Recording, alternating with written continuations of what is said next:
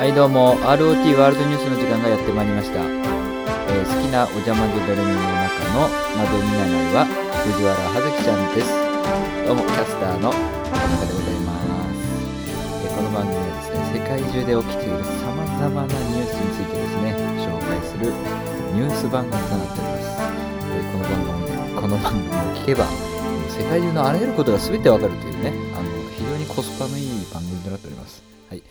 えー今日はですね、あの、アメリカの大統領選挙が決まったとかね、ちょっと古いか、そういう話もいろいろありますけども、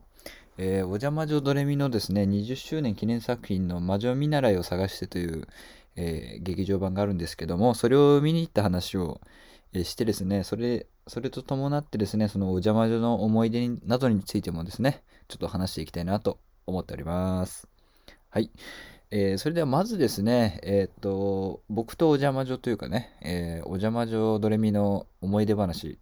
をしたいと思うんですけども、まず、あの、一番の大前提としてですね、えっと、僕はですね、その、お邪魔女ドレミというか、ドレミたちと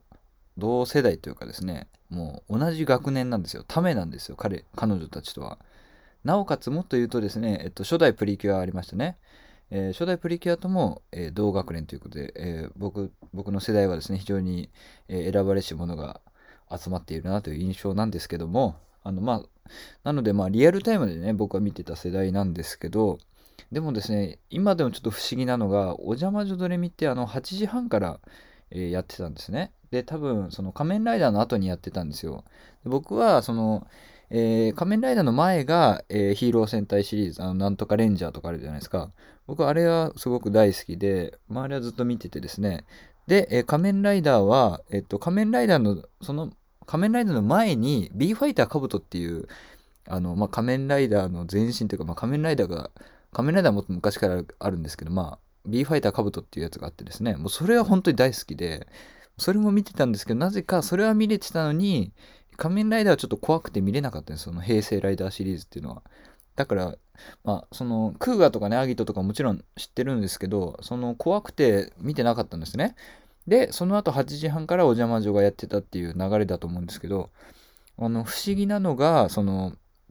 僕少年野球やってたんですけど、少年野球のね、練習開始時間が確かね、8時からなんですね。だから、その時間帯的にお邪魔女は見れないはずなんですけど、なぜかその、まあ、記憶にあるっていう。で、もっと言えば、お邪魔女の次にデジモンもやってたと思うんですけど、デジモンは本当に、えっと、まあ、無印というかその初代のやつですね。初代のやつも、えー見てたと思いますし、特にデジモンの中で僕が本当に一番熱心に見てたのが、その次の02ってやつですね。あの、が一番熱心に多分、本当に記憶にね、残るぐらい、あの、カードとかすごい集めてて、すごい好きだったんですけど、どう、してデジモンとかを見れていたのかっていうのがちょっと謎なんですね。あの、録画してたの、録画してたのかなとも思うんですけど、だからその少年野球との時間のバッティングしてるのがちょっと未だに疑問ですね。はい。まあそれは置いときまして、まあなんでデジモンの話をしたかと言いますと、えー僕の中でやっぱお邪魔女の思い出としてはですね、えっ、と、デジモンの劇場版を、まあ、僕はあの神戸出身なんですけども、えっ、とですね、ハーバーランドか、えーポートアイランドって、まあ、人工島があるんですね、神戸に。そ海に浮かんでる。で、多分ね、ハーバーランドだった気がするんですけど、そこに映画館があって、で、僕は本当そのさっき言ったデジモン02っていうのがすごい好きだったから、えー映画を見に行ったんですね。えーで、そのデジモンを、えー目当てで見見に行ったんですよ。そしたら、その同時上映がお邪魔女の、えー映画だったんですよね。で、こっからですね、あのー幼少期というか、幼少期でもないんですけど、あのー子供の頃のすごいいい思い出話をしますけど、あのー当時の映画館で、うんどういう感じかもあんまり覚えてないけども、あのまあ、とりあえず親に連れて行ってもらいますよね、映画館に。そしたら、その、ハーバーラハーバーランドっていうのはその僕の通ってる、なんていうんですか、区域、学校の区域とはま違う、全然違うところにあるわけですけど、えっ、と、子供、他に男の子の子供がね、うーんとね、2、3人いたと思うんですよね、確か。3人だったと思うんですよ、僕入れて。で、えっ、と、その映画が始まる前に、その全く知らない人たちですよ。全く知らない子供たちと、その、ただデジモンを一緒に見に来たっていう、その一緒の空間にいたっていうだけで、なんか最初にね、話をしたんですよ。で、えーその、僕が覚えてるのは、そのうちの一人が、まあ結構、何て言うのかな MC というかあの結構グイグイ来る感じで、えー、話しかけてきてくれてですねでその中でそのデジモンの同時上映がお邪魔女だったから、えー、お邪魔女の中で誰が一番好きみたいな話をしてたんですね。で僕の中ではそのその当時そのお邪魔女誰が好きかとかいう視点では多分見てなかったからまあ強いて言うならそのさっきオープニングでも言った葉月ちゃんだったとは思うんですけど本当に強いて言うならですね。でえー、っとでその子がやっぱ音符ちゃんだよなって言ったんですよ。やっぱ音符ちゃんが一番可愛いよなって言って、まあ、僕もまああまあそうだよなっていう感じで、えっと、同意したのは覚えてるんですけどあのー、でそのであのまあ映画始まって「えお邪魔女」多分お邪魔女が先だったかな。お邪魔女見てデジモン見てまあ終わったんですけど。で本当にその時だけなんです。そのその子たちと話したってのは。でもいまだにそのお邪魔女の中で誰が一番好きっていう会話を覚えててその一番喋ってくれてた子が「いや俺は音符ちゃんが一番好きなんだよね」って話をやっぱ一番可愛いよなって言ってそのなんか小学生ぐらいの男の子たち3人がね「お邪魔女音符ちゃん可愛いよね」って言って「あそうだよな」って言ってる光景めちゃめちゃ微笑ましくないですかこれ。めっちゃいい話じゃないですか。それ以来一切会ってないんですよ。でもいまだに僕の中で、えー、記憶に残り続けてるとかまあ多分一生覚えてるじゃないかっていうそのお邪魔女っていう単語を聞くたびに思い出すエピソードなめっちゃいい話じゃないですかこれ。それでですねちなみに魔女ミネラルを探してる中でまあ後で言いますけど、えー、男の子のキャラが出てくるんですけど、えー、その子がその子が好きなのが音符ちゃんなんですよ。なおかつその発言を聞いてやっぱ男の子は音符ちゃんが好きだよねっていうセリフが出てきてやっぱ男は音符ちゃんが好きなのかなって思いますね。っていう話をまずしたかったんですけどはい。でですね まあそれが僕とお邪魔女のまあ思い出というかだからお邪魔女はですねそのリアルタイムで見ててそのまあ熱心に見てたっていうか本当についついてたらや何？やってたらん？ついてるのをや見てたっていう感じなんだ。からそのドラえもんとかと一緒ですよね。ドラえもんって別にその別に熱心に見てる、まあ、人もいるだろうけどあのまあテレビでやってるから見てるって感じじゃないですか。で全話を見てるわけじゃないじゃないですか。でも多分そういうか、まあ、ドラえもんその当時は全話見てたかな。でもねだからまあ後でも話しますけどそのいかにそのアラサーとか20代の世代どんだけアニメに恵まれてたかっていう話なんですけど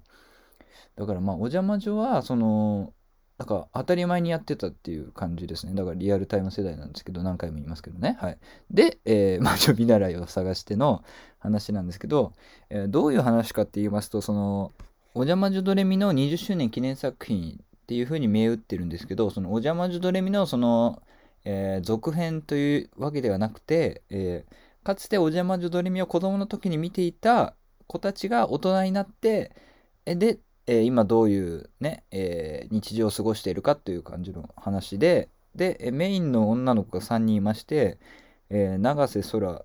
ちゃんとよし、ちゃんって言い方おかしい。永瀬空、吉月美玲、えー、川谷玲香っていうこの3人なんですけど、でね、僕予告見るまで、予告じゃない、本編見るまでは、えー、っと、全然わかんなかったんですけど、実はこれね、3人とも年齢がバラバラなんですね。で、さらにもっと驚いたのが、えー、お邪魔女リアルタイムで見てた人っていうのが、この吉月美玲っていう人が27歳なんですけど、この人1人だけなんです。で、えー、そらちゃんと、えー、レイカちゃんは、え後追いで見た。だから配信とか DVD で見ましたっていう世代なんですよ。だからそういう世代まで取り込んでるというか。だから、その、結構魔女見習いってそのアラサーとかがさ、あのー、ターゲットなのかなと思ったら、やっぱもう、まあでもやっぱ普通にそういう世代も、まあもちろんいるよなっていう感じなんですけど、で、えっと、で、それぞれ3人ともまあなんか、えー、課題というか、まあ問題を抱えてて、で、あの、まあ、僕、教育大出身なんですけど、教育大関係者としてはちょっと面白かったのが、あの、そらちゃんっていう、えー、メガネかけてるショートカットのね、えー、子がいるんですけど、まあ、多分この子が一番可愛いんですけど、えー、この子はですね、えっと、教員志望で、えー、教育実習で、えー、発達障害の男の子がいてですね、その子の対応でちょっと、まあ、難しかったとこがあって、教育実習でちょっと自信なくしたっていう設定なんですよ。で、えまあ、そこはちょっとなんかまあ現代的だけどまあその発達障害の描き方はまあなんかちょっとうーんって感じもしなくもないですけどね発達障害ってそういうことなのかなっていう感じもしますけどまあまあまあそこを置いときましてでもまあなんか、まあ、なんか今っぽいなとは思いましたその設定が。であとはミレ義月ミレっていうそのリアリアルタイムで見てた世代の、えー、人はですねあのまあバリバリのキャリアウーマンで、まあ、一流企業に勤めているんですけどまあその中であんまりうまくその仕事が回せていないというか主に自分が原因ではなくてその周りからの目線とかでちょっとうまくいってないっていうね、まあ、キャリアウーマンの子で、えー、川谷玲香っていう子が、えー、尾道に住んでてお好み焼き屋でバイトしてるんですけどあの彼氏が紐っていうで最低の男っていう設定なんですね。えー、っとだからあそう、えー、ソラちゃんっていう子が、えー、愛知の教育大に通ってるっていう設定で、まあ、大学4年生で、えー、吉月美玲が27のキャリアウーマンで帰国子女なんですけどで川谷玲香が、えー、20歳、まあ、19から20歳ですね、えー、でフリーターっていう。で実は川谷玲香はあの絵の修復師になりたいっていうあの絵を古くなった絵を直す仕事ってあるじゃないですか、まあ、あれを一応目指してる。だから、えーと、イタリアかな？イタリアの美大に行きたいみたいな。を実は思ってる子なんですけど。っていった3人がまあキャラ、えー、主役でですね、えー、じゃあなんでこの年齢とかね住んでるとこもバラバラの愛知、東京、尾道ね、広島の、えー、年齢もバラバラ、住んでるとこもバラバラ。なのになぜ出会ったかっていうと、それが、えー、その3人を結びつけたのがお邪魔女ドレミっていう設定なんですね。で、えー、っと、そもそもどうやって出会ったかっていうと、えー、お邪魔女ドレミに魔法堂っていう、えー、まあ、なんていうの、施設っていうかさ、施設っていうか、なんていうの、まあ、家みたいなのありますよね。まあ、わかりますよね、魔法堂。魔法堂のモデルになった、えー、建物が、なんか鎌倉にあるっていうのでその聖地巡礼に行ったところその3人がたまたま出会うっていう。そらちゃんが見に行ってそしたらあの川谷玲香がいたんですけどでなんか2人ともなんかそこは何て言うんですかね観光地になってるわけじゃなくてなんかま普通の民家みたいになっててえっとお互いがなんか泥棒だと勘違いするみたいな、まあ、最初ギャグがあってそしたらその吉月美玲っていうその一番大人の子が、えー、中で内見みたいなのをしてたっていう。でそこであのみんなお邪魔女が好きっていうので意気投合して、えっ、とまあ仲良くなってじゃあ連絡先交換しましょうかってなってでまた岐阜にドレミのおじいちゃんの家だったかなっていう、まあ、聖地巡礼する場所があってですね岐阜に。でそこでまた3人行こうみたいな話になって行くっていう。で結局はですね、まあ、大体どういう話かっていうとこの3人がそのお邪魔女の聖地巡礼するっていうだけの話なんですよ言ったら、えー、岐阜っていうか飛騨ですね。飛騨とあとえー、京都ですね。その修学旅行に京都と奈良か、うん、修学旅行に行った回のどういう場所を巡るっていう。だから、えー、まあ、ロードムービーっていうか、まあ、旅行してるだけなんですよ。言ったら。まあでも結構そのこの3人ってまあ言うたら知らん人たちじゃないですか。でもやっぱ結構普通に笑えるところあったしニヤニヤするところもあったし、えー、顔がデフォルメされたりとかまあなんかお邪魔女別にこれを機にねあの見返したりは特にしなかったんですけどそのお邪魔女っぽいそのアニメの形式というかで進められていくのででねあとね結構その川谷玲香の声優の人があのももクロの桃田かな子さんなんですけど結構ドレミの声に似ててそらちゃんと吉月美玲も、えー、森川葵と松井玲奈がね芸能人が声優してるんですけど全然言われないと分かんないぐらいのうまさでしたね。だから結構その3人を見てるだけでま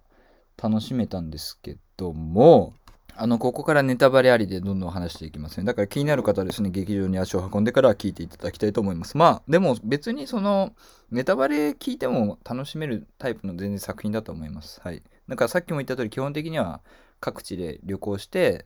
その気分を味わうっていう感じの映画ですね。はい。でですねまあ最初にその飛騨に行くじゃないですか。あの、魔法玉っていうその、ドレミたちが魔法を使うための石かな？まあ、ビー玉みたいなのがあるんですけどそれをみんな持ってるみたいな設定ででその時にあの義月美玲がですねちょっと魔法を信じてみないみたいなことを言うわけですでそれが何かっていうと実はその川谷玲香っていうのはあのドレミでいう愛ちゃんっていう関西弁の青い髪の女の子いるじゃないですか。で、愛ちゃんみたいに両親が離婚してて、だから愛ちゃんが好きなんだみたいな話をしてて、で、えー、お父さんとは会えてないから、ちょっとお父さんに会ってみたいなみたいな話があったんですね。で、えーそれを踏まえてミレがちょっと魔法を信じてみないって言ってそのレイカにですね、まあ、お父さんに会えるように祈ってみたらみたいな感じででレイカがあのお邪魔女の呪文を唱えるわけですねそしたらですね超絶ご都合主義のピタゴラスイッチみたいな展開になるんですよ。でもまあこれは魔法なんで仕方ないんですけど。ここはほぼギャグでやってるんですけどビー玉がビー玉っていうかその魔法玉がどんどん転がっていってまあ、最終的には、えー女の子の子供の女の子のカバンの中に入ってでその子を追いかけていって病院まで行くんですね。で、えー病院まで行ったら実はその子の、えーお父さんが入院してたんですけどそのお父さんの名前がその川谷玲香の、えーお父さんと同姓同名だったと。でこれは絶対にお父さんに間違いないみたいな。その、まあ、結局魔法を信じて、えーお父さんに会えたわけですけどでもお父さんにはもう新しい家庭があってですね。麗華はその勢い余ってその病室に入ってですねあの私川谷麗華ですみたいなことを言うんですけどまあお父さんからはすいませんあの人違いじゃないですかっていうふうに言われてしまってで、まあ、傷ついてしまうっていう展開があるわけです。麗華が、まあ、そこでちょっと切れるというか、まあ、切れるというか怒ってですねそのミレが、えーその魔法を信じてみようとか言わなければこんなことにはならなかったみたいな。でも私は帰るみたいな感じですね尾道まで帰っちゃうわけですね。でえっ、とまあミレもこんな時、ね、ドレミちゃんならたちならどうすどうするんだろうみたいなことをその一番可愛いソラちゃんに言ってですね。で空は名古屋に名古屋とか愛知に住んでるんで岐阜から愛知ってまあ近いじゃないですか。で、えー家に寄って DVD を見てそしたらまあなんかドレミと葉月ちゃんが喧嘩するみたいな回があるんですね。でそれを見てなんか結局ドレミがお前が謝った方がいいよみたいなことをみんなから言われてで謝りに行くみたいな展開なんですけどそれを見て、えーミレも、えーレイカに謝りに行こうっていう風になってで今からタクシーで尾道まで行ってくるみたいなことを言い出してですね。で空があのいやまあそれはさすがに金がかかりすぎるし夜行バスで行ったらどうですかみたいなこと言ってで夜行バスで尾道まで行くんですよ。で尾道まで着いたのはいいんですけど、えーレイカがお好み焼き屋でバイトしてるっていう情報だけは知ってるけどあの住所はわからないと。だからどうしようかってなってた時に、えーメガネかけてるね一番可愛いソラちゃんがですね。えーっと尾道のお好み焼き屋のなんかリストアップしてきましたみたいなのをミレに送ってでそれで探しに行くんですね。まあここはその尾道でねあの飲食店を探すということでこれはホリエモンが、え餃子のね店でちょっと炎上してましたけどこれをちょっと予見してたんじゃないかっていう展開でしたね。はい。それは置いといてですね。まあお好み焼き屋で巡っていったらまあ一応麗華が住んでる場所が分かってで謝りに行ってでそそれでその場で27と20歳ですからね結構7歳差もあるんですけどなんか私は友達だと思ってるよみたいなことを2人で言い合って、まあ、仲直りするんですね。で出ていくってなった時にその麗華が付き合ってるダメンズの、まあ、紐男が戻ってくるわけですよ。でいいバイト先見つかったみたいな。で自分は働かないでそのその麗華の彼氏っていうのが、えー、と一応ミュージシャン志望なんですけど自分は働かないんで麗華だけに働かせてるから、まあ、典型的なダメなやつででお金だけせびりに来たりとかまあなんか盗んだりとか言ってたんで本当にただのダメンズというか本当にただのダメな ダメンズっていうか本当にね人なんですけどまあそれを、えー聞いてたっていうのもあってでミレはそれを見てその会社での上司とかに言われた言葉とかも思い出してまあ怒っちゃってその場で、えーその麗華の彼氏を背負い投げみたいなことをして、まあ、やっつけるみたいな展開があって でしかもその後にいやあの麗華ちゃん本当に変わりたいんだったらここにいたらダメだから一緒に東京に来ようみたいな私の家に住んでいいからって言ってで麗華もそうですねみたいなことすごい即断即決ですね。このこの3人すごい行動力があるんですけど結局ミレと麗華はえ東京に戻ってで麗華はもうそうですね尾道の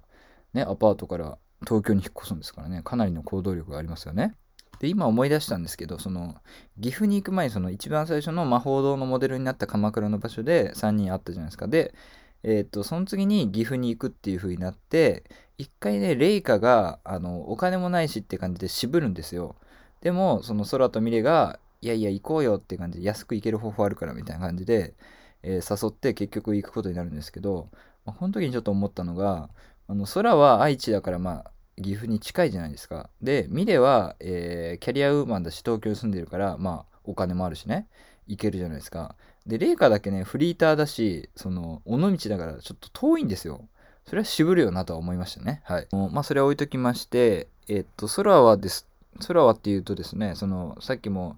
言いました通り、教員志望で、その発達障害の子の対応でちょっと自信なくしたっていう設定なんですけど、その発達障害の子を支援してるっていう塾を見学して、まあ、あの、まあ、こういう道もあるのかっていう感じの解決をしてましたね。まあ冒頭も言いましたけど、発達障害ってまあそういうことなのかなっていう描写がまああったんですけど、まあそれは見てくださいと。で、えっ、と、ミレの方もですね、その会社でなんかプロジェクトみたいなの外されたから、まあ結局辞めるんですよ。で、なんかあの後輩の会社の男の子となんかいい感じになってましたけど、まあそれは知らんがなって感じでしたけどね。はい。まあいいや。で、えー、っと、レイカは東京に来るっていうことで、まあ解決するんですけど、で、レイカがね、一番なんか若くて、えー、っと、なんていうんですかね、おてんばな感じもするんですけど、実はね、すごい、なんか冷静に自分を見れていて、レイカがその絵画の修復師になりたいっていうのは、その、さっきも言った、えー、離婚したお父さんが、えー、お父さんから絵をもらったんですけど、で、その絵がなんか、まあ、古くなってきたから、えー、絵画の修復師になりたいんじゃないかなってていうふうに、ちゃんと自分でその理由付けができてる、できてますし、その、結局その絵の方向に進みたいのも、なんかあの頃のお父さんとの思い出をなんかもう一回思い出したいからじゃないかなみたいなことをすっごい自分のことを精神的に客観でなんかなんか海外修復師というよりあなたは精神科医になった方がいいんじゃないかっていうぐらいあの自己分析できてましたね。はい。でまあそういった感じですね一応3人ともまあなんか自分の課題みたいなのを一段落した段階でそのえ、ドレミたちが修学旅行した奈良と京都に行くんですけど、この時ですね、あの奈良で、えっ、ー、と、まあ、電子、な多分近鉄かなんかに乗ってるんですけど、あの指定席に乗ってて、で、あの、4人の座席でこう向かい合って、なんか、まあ、ビールとかね、お菓子とか食べながらワイワイしてたら、その一つ空いてる席に、まあ、男の子っていうか、まあ、座ってくるんですよ。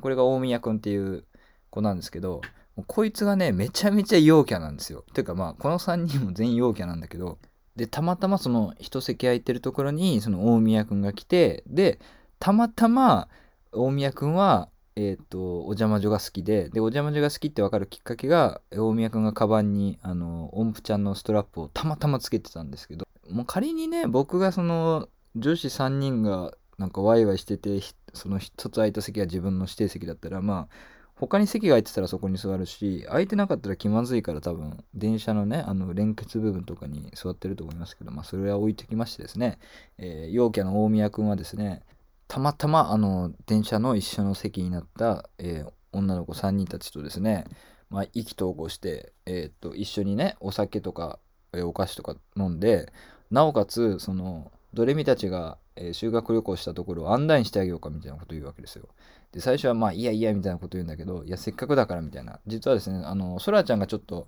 えー、大宮くんが顔がイケメンということで、まあ、そらちゃんがちょっと気になってる感じをそわそわしだして、で、えっと、ミレとレイカが、まあ、なんか、なんていうの？後押しする感じで、えー、まあ、どうせだから案内してもらえば？みたいな感じでね、案内してもらおうか？みたいな感じで、だから、初対面で、まあ、まあ、みんな初対面なんだけど、えー、4, 人4人で、えー、っと、まあ、聖地巡礼するんですよ。で、この時、まあ、ちょっと僕が言いたいのはですね、えっ、と、まあ、奈良に行きます。まあ、そこはいいですよ。で、その次、京都に行くんですけど、で、京都にね、京都っていう描写をする時に、一番最初に映るのが京都タワーなんですけど、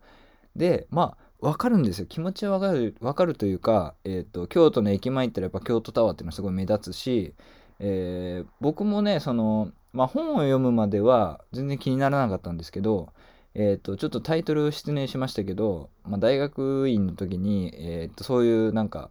地域の観光的な本を読んででそこに出てきたのがその京都タワーっていうのが、えー、建てられる時はめちゃめちゃその大反対が起きてたと。でまあ簡単に言うと景観に合わないからなんですけどまあ確かに今、えー、改めて見ても景観には合わないんですけどだからすごい反対が起きてたんだけどまあえー、まあ、立ってしまったと。で、立ってしまって、それで逆に今ではもう京都の、何て言うのかな、モチーフみたいになってるじゃないですか。で、映画でもそうですし、アニメはもちろんそうなんですけど、やっぱそこの土地とかね、地域を表すのに、やっぱ何を映すかっていうのはやっぱ大事だと思うんですね。でそこでやっぱ京都タワーを打つっていうのはちょっとなんかうーんっていう感じ。もちろんその後に清水寺とかあのいろいろ出てはくるんですけど一発目でやっぱ京都タワー出すっていうのがちょっとまあこれは細かいことですけどうーんどうかなって思いましたね。まあ軽音ですらやってましたけどね。まあ軽音はえー、と修学旅行で、えー、京都駅に降りるからそこでいきなり京都タワーで見るっていうのはまあ一応理にはかなってるんだけどその京都に本社がある京アニですらまあそういう感じなので、まあ、そこはちょっとなんか考えないといけないなんか問題なのかなとは思いましたね。まあ細かいんですけどね。はい。だって湯浅さんの夜は短しって別に多分京都タワーって出てなかったですよね、多分。だから、やろうと思えばできるというか、もうそこ、なんか美意識の差なのかなと思いますけど、で、えっと、女子3人とその陽キャの大宮君でですね、あの聖地巡礼続けていくわけですけど、あのそうだ、そういう途中でですね、一泊挟むんですね。一泊挟んでる時に、その、なんかそのミレとレイカが空に向かって、いや、大宮君のことめっちゃ気になってるでしょ、みたいな。で、いや、なんかいやいやいや、みたいに言うんだけど、で、レイカが大宮君のことを、その SNS で検索するんですよ。なんか、大宮隆一、音符ちゃん好きみたいな感じでね。そしたらですね、大宮君が、その、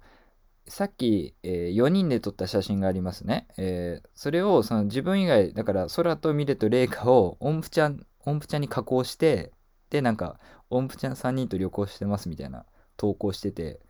うへえみたいな感じなんですよ。で、さらになんか調べていくと、なんか過去に SNS で炎上したことがあるみたいな、がわかるみたいな。まあそこの SNS で炎上っていうのがすごいなんか、それありきで、だって炎上したらまあ消すか、それかもし消しても残ってるんだったらよっぽどのことしてるし、なんだろう、だから炎上、ね、何をしたんだろうっていう。やっぱりかんあの普通の大学生で炎上したって考えられるのはやっぱりあのコンビニのアイスのとこに入ったかあとはヘイトスピーチをしたかとかですかねあとは大学で赤腹をしたとかセクハラをしたとかねなんか普通の大学生が炎上するってよっぽどですよね。何したんだろうすごい気になりますけど。でもそこでまあそこでやりたかったのは結局その、えー、SNS, と SNS とかじゃその本当の人間性わかんないからその今日実際にやった大宮君はいい人だったよみたいなことを空が言ってでまあそれがそれやりたいからみたいな感じの設定なんですけど。で、えー、京都を旅行してであのー、最後ですねあの天橋立のとこでえっとなんかミレとレイカが、あの、じゃあ空告っちゃいなよみたいなことを言うわけですよ。なんか、そそのかして。で、で、空が、なんか、ここでなんか、その魔法玉を持って、なんか勇気をもらったみたいな感じで、えっ、ー、と、大宮君に、なんか友達からでいいから付き合ってくださいみたいなことを告白するんですね。そしたら、この大宮君がですね、また陽キャのくせに意味わかんないこと言って僕はそのソラさんが思ってるような人間じゃないですよみたいなことを言い出してそのいやでもいい人だってよみたいな言うとそのいやこの2日だけだからそう思えるだけでなんか長く付き合うとなんか傷つくことも、えー、なんかお互い傷つけることもあると思うしみたいなことをすごい分かったような感じで言うんですけどそれは当たり前だろうと思うんですけどその大宮君はなんか人間関係でなんか悩んでるっぽくてで SNS でも炎上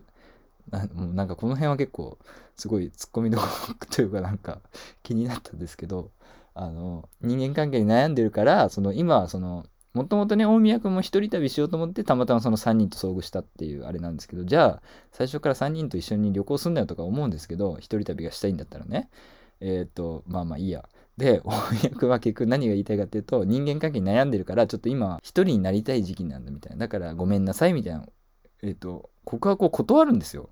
で、えっと、さっきのですね、麗華のお父さんも、その、いや、人違いじゃないですかみたいなことも言うし、だからちょっと、何て言うの、大人の苦味みたいなね、のを多分表現したいんでしょうけど、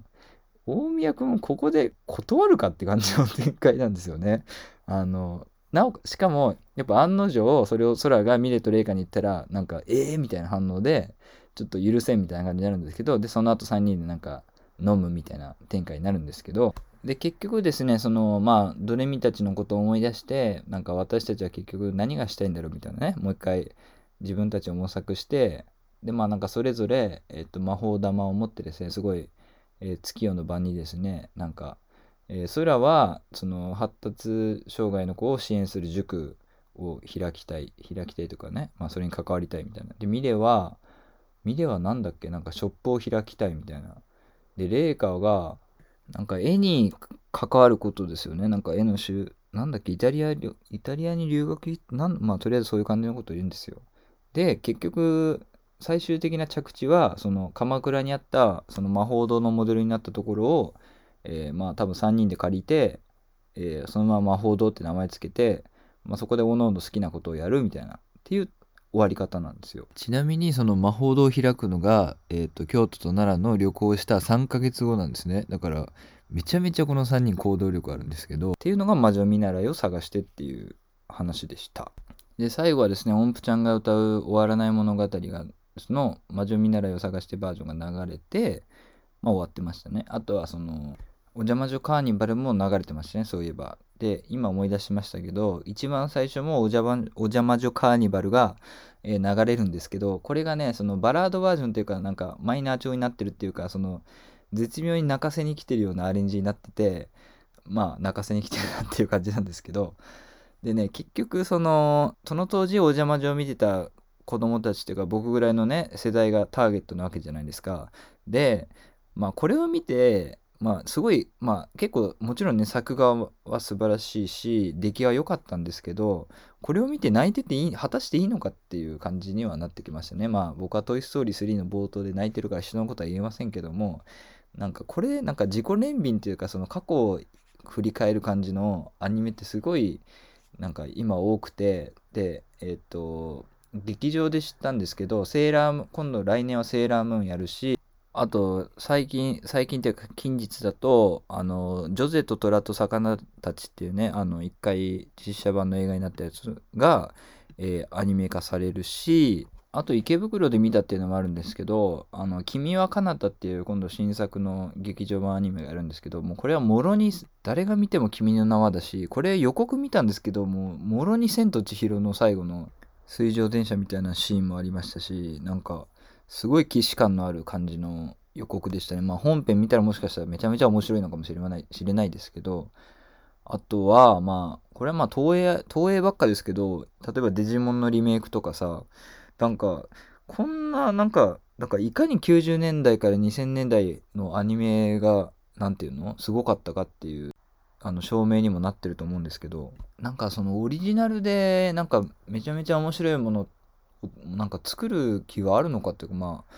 あアニメの制作の本数が多すぎるっていう問題もあると思うんですけどなんかその辺ちょっと複雑な気持ちになりましたね。はい。まあでも魔女見習いを探してでまあ多分一番新しいのはその聖地巡礼そのそのもの自体をアニメ化したって多分初めてじゃないですか？そのだから実在のアニメ使えるっていうことですからね。だからしかもそれをちゃんとその土地土地の、えー、風景とかをねまあ描いてなんか旅行気分にさせてくれたから、なんかまあ聖地巡礼アニメとしてはま確かに新しいけども、それを果たしてお邪魔女ドレミでやるあれはあったのかなっていう、うん、まあ難しい問題ですね。はい。ということで、魔女見習いを探して全部話しました。はい。ということで、えー、この番組は、えー、お便りをお待ちしております。えー、お便りの宛先はですね、rotworldnews.gmail.com です。えー、次ぐらいはね、鬼滅の話したいかなと思います。はい。ということで、えー、皆さんからのお便りお待ちしております。それではまた会いましょう。さようなら。